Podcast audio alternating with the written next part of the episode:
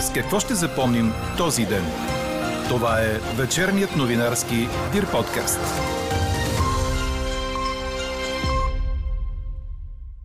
Заради шоковото свиване на избирателите на БСП, вляво се оформя широко поле за действие, още повече в условията на няколко кризи, най-важната от които е поскъпването на живота у нас. Още от коментара на социолога доцент Татяна Бороджиева за бъдещата партия на Майя Манолова ще чуете във вечерните подкаст новини. И още от темите днес. На 12 април Висшият съдебен съвет ще реши дали да прекрати предсрочно мандата на Иван Гешев като главен прокурор. Днес магистратите единодушно откриха процедурата. Учителските заплати се увеличават с 12%. Руският президент Владимир Путин подписа указ за визови ограничения за неприятелски държави, сред които и България. С какво още ще запомним този ден, чуйте във вечерните подкаст новини. Говори Дирбеге. Добър вечер, аз съм Елза Тодорова. Чуйте подкаст новините от деня на 4 април. През нощта ще превали слаб дъжд в крайните южни райони, а в планините там слаб сняг. Утре сутрин ще имаме температури от около 0 до 4 градуса. През деня облачността ще бъде променлива, в северна България намаляваща до слънчево време. Отново ще се затопли и дневните температури ще са от 14 до 19 градуса, обещава синоптикът ни Иво Некитов. Малко по-низки ще са температурите в югозападните райони, където на места преди обяд ще превали слабо. В Дунавската равнина ще се появи слаб вятър от югозапад и запад.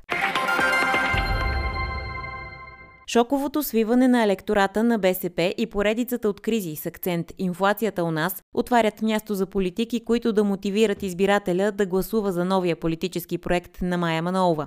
От заявката на движение Изправи се БГ и от показаното през последните две години можем да съдим, че бъдещата партия ще се позиционира като център-ляво и ще се занимава с политики за подобряване на качеството на живота.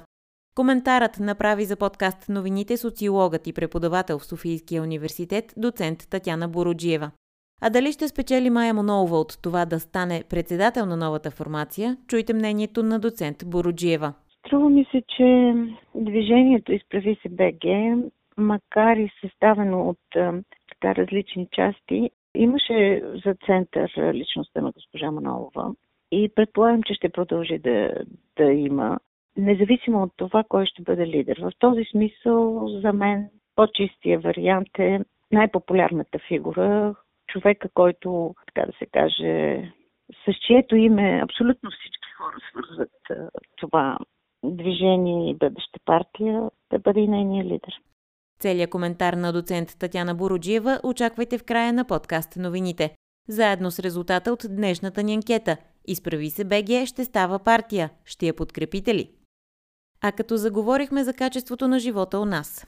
Днес стана ясно, че изплащането на великденските добавки от 70 лева на всички пенсионери ще започне на 15 април. Изплащането на пенсиите за месеца ще се случи по обичайния график, т.е. от 7 до 20 април. И по още една социална тема. Бащите и осиновителите ще имат право на платен отпуск от 2 месеца до навършване на 8 годишна възраст на детето. Това предвиждат промени в Кодекса на труда, публикувани за обществено обсъждане от Социалното министерство. А от Министерството на образованието и науката съобщиха, че от 1 април учителската заплата става най-малко 1415 лева. Това е увеличение с 12,3% спрямо сегашния стартов размер. Със същия процент се вдигат и останалите минимални възнаграждения на педагогическия персонал в средното образование. Средно с толкова ще се повишат и индивидуалните работни заплати на преподавателите в детските градини и училищата. Това е записано в анекса към действащия колективен трудов договор за системата на предучилищното и училищното образование, който подписаха днес министър Николай Денков и социалните партньори в средното образование. Близо 3 часа продължи повторният разпит на премиера Кирил Петков. В Софийската градска прокуратура той даде показания като свидетел по образуваното дело за евентуално изнудване на бизнесмена Васил Бошков от бившите управляващи. По думите на министър-председателя пред журналисти, Петков е повторил казаното през март пред разследващ полицай, който разпит според прокуратурата няма правна стойност, заради което и се стигна до втори такъв. Разказах много подробно и дадох отново същите, същата информация, същите сведения, както и първия път. Това, което обясних в детайли, че има няколко неща, които мен лично ме притесняват. Първото е доклада на АДФИ, където има ощетяване на бюджета на над 550 милиона. Това за мен е факт, който е на база на истински доклад, където на база, че господин Бошков не е платил средствата, които би трябвало да платил, бюджетът е ощетен. Ако се окажат верни неговата информация, които още не са свидетелски показания, надявам се скоро да бъдат, че е дал 60 милиона под формата на подкуп и пари срещу изнудване, тези два факта мен лично като министър-председател ме притесняват. Одитната агенция, която трябва да аудитира всички евросредства, по някакъв начин е проспала или не е видяла, че в много от общините имаме концентрация на над 90% с само един изпълнител на европроекти, сега изпълнителите и всичките тези данни, в момента след като вече съм казал данните на следствието, те са вече следствена тайна. Връзката, която има във всичките тези три случая е лицето Горанов, че той е министър на финансите. 116 преписки с висок обществен интерес, по които до момента няма движение от страна на прокуратурата, огласи МВР. Сред публикуваните разследвания са случая с данните и сигнала на Светослав Илчовски, който преди време разказа за натиск върху бизнеса му, както и този на охранителната фирма, чието лиценз бе отнет от съда на първа инстанция, а също и данни за случаите около магистрала Хемус, делото за изнудване на Васил Бошков и случая 8-те джуджета. Според МВР към момента няма никаква информация за произнасяне по тях. Прокуратурата определи огласяването на списъка като, цитирам, поредната едностранна атака от страна на изпълнителната срещу съдебната власт. На фона на недоверието между двете власти, от МВР съобщиха и че ще изпратят материалите по случая с Кея в Росенец на прокуратурата, с мнение за образуване на досъдебно производство, тъй като според разследващите има данни за извършено престъпление.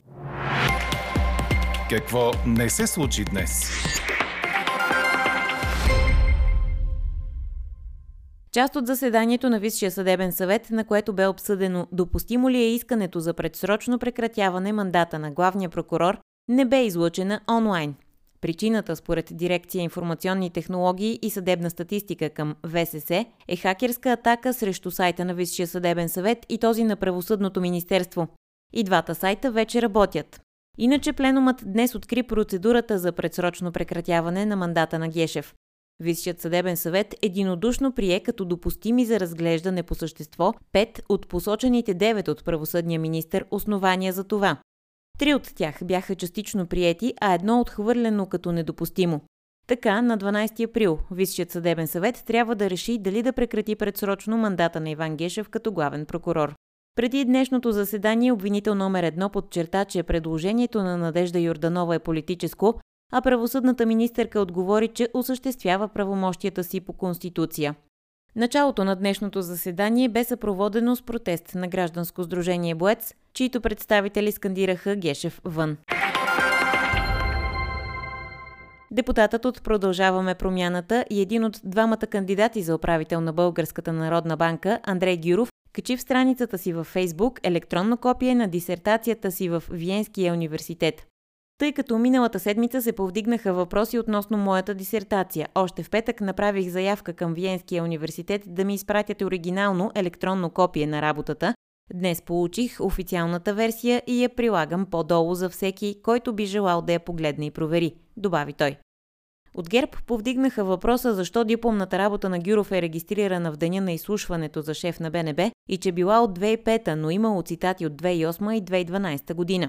Според обяснението на самия Гюров, той е написал докторската си дисертация през 2005, но я е доработвал и актуализирал през годините. А по думите на председателя на парламента Никола Минчев, когато говорим за научен труд, в това няма нищо странно. Руският президент Владимир Путин подписа указ за ответни визови мерки във връзка с неприятелски действия на чужди държави. С него Русия преустановява действието на редица клаузи от споразуменията за облегчаване на визовия режим с Европейския съюз, Норвегия, Дания, Исландия, Швейцария и Лихтенштайн. На Руското Министерство на външните работи е наредено да въведе ограничения за влизане в страната на чужденци и лица без гражданство, които извършват, цитирам, неприятелски действия към Русия. По-рано Москва отхвърли с категоричност всички обвинения, свързани с многобройните трупове на цивилни, открити в Буча.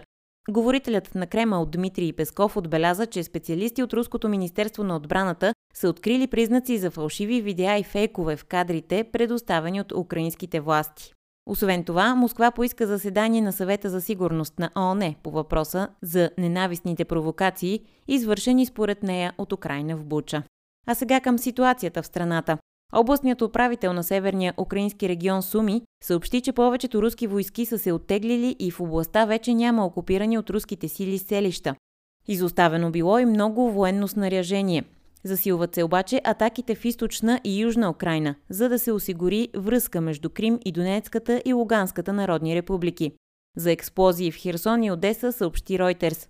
Продължават и боевете в Мариупол, твърди британското военно разузнаване.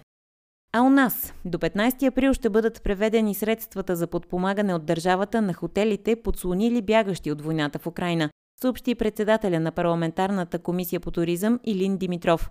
По думите му на този етап не се предвижда увеличение на парите за нощувка на човек, която е 40 лева на ден. Четете още в Дирбеге!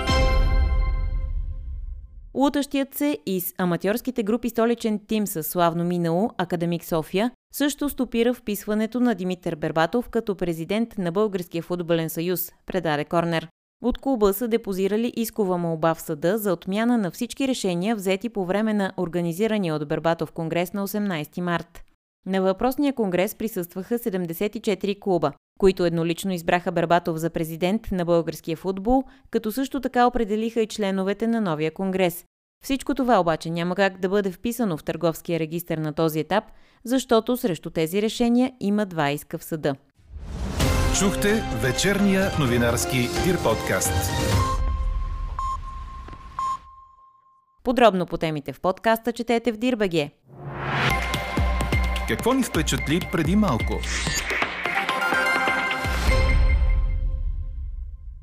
Основателят на Тесла и SpaceX Илон Мъск е придобил 2,9% пасивни активи в социалната мрежа Twitter, съобщиха световните агенции. Делът му струва близо 3 милиарда долара, което го прави един от основните акционери в компанията.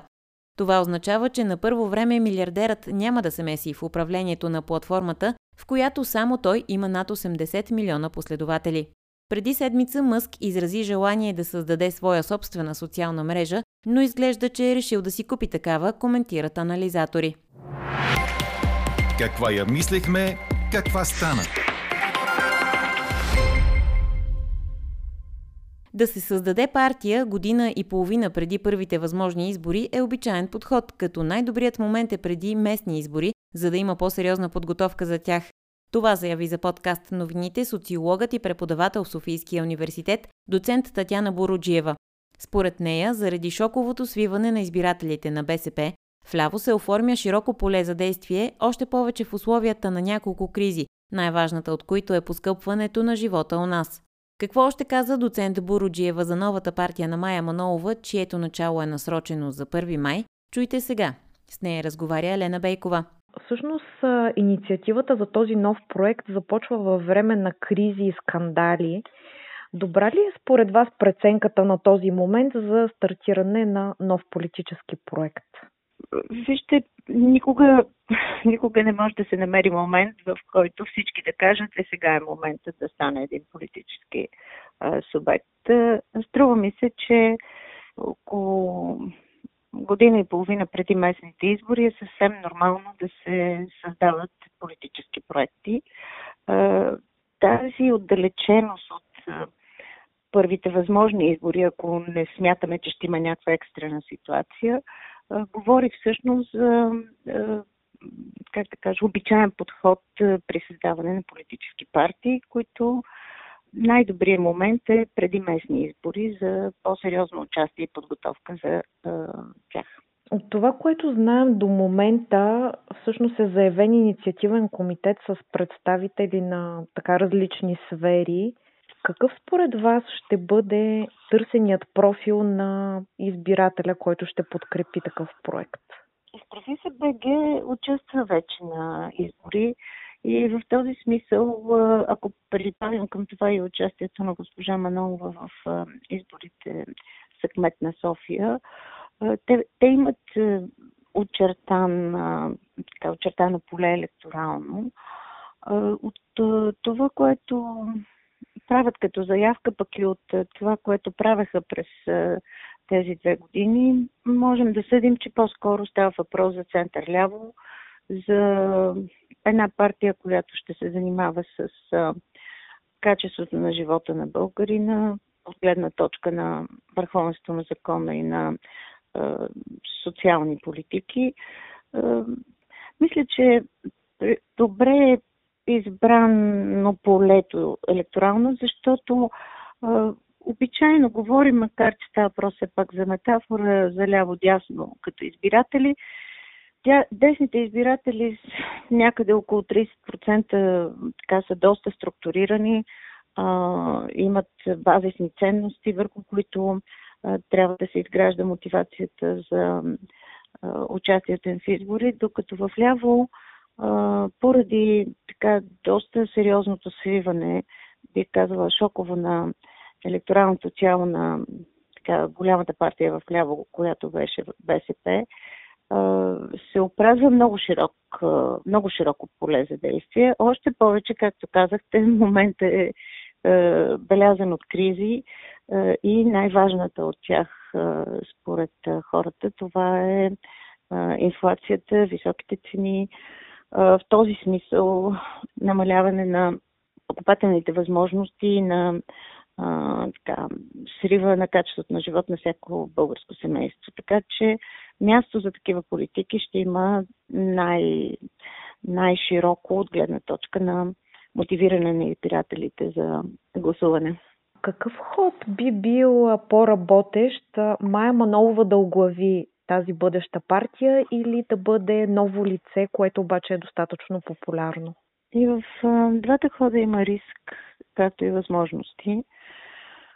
Струва ми се, че движението изправи се БГ, макар и съставено от така различни части, имаше за център личността на госпожа Манолова и предполагам, че ще продължи да, да има, независимо от това кой ще бъде лидер. В този смисъл за мен по-чистия вариант е най-популярната фигура, човека, който така да се каже, с чието име абсолютно всички хора свързват това движение и бъдеща партия, да бъде и нейния лидер. Така приключва днешната ни анкета. Новата тема очаквайте утре сутрин точно в 8. Приятна вечер! Слушайте още, гледайте повече и четете всичко в Дирбеге.